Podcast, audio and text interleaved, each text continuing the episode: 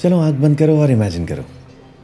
एक तरफ़ त्योहारों की रोशन गलियाँ, गुलजार सड़कें रंग बिरंगे साजो सामान, और दूसरी तरफ़ एयर पोल्यूशन में हमारा दुनिया भर में हर साल टॉप पर आ जाना।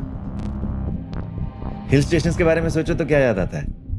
वो ठंडी ठंडी हवा, खूबसूरत वादियाँ मीठी मीठी धूप, या फिर लैंडस्लाइड्स वीकेंड का ट्रैफ़िक जैम हर ट्रैक पर मिलने वाला वो प्लास्टिक का कचरा।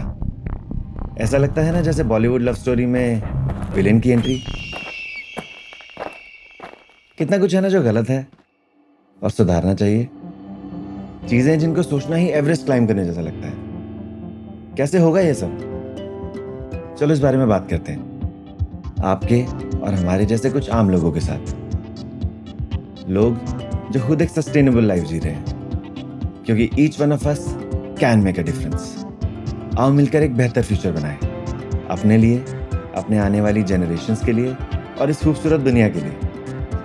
Be better a sustainability podcast by Sunny Kapoor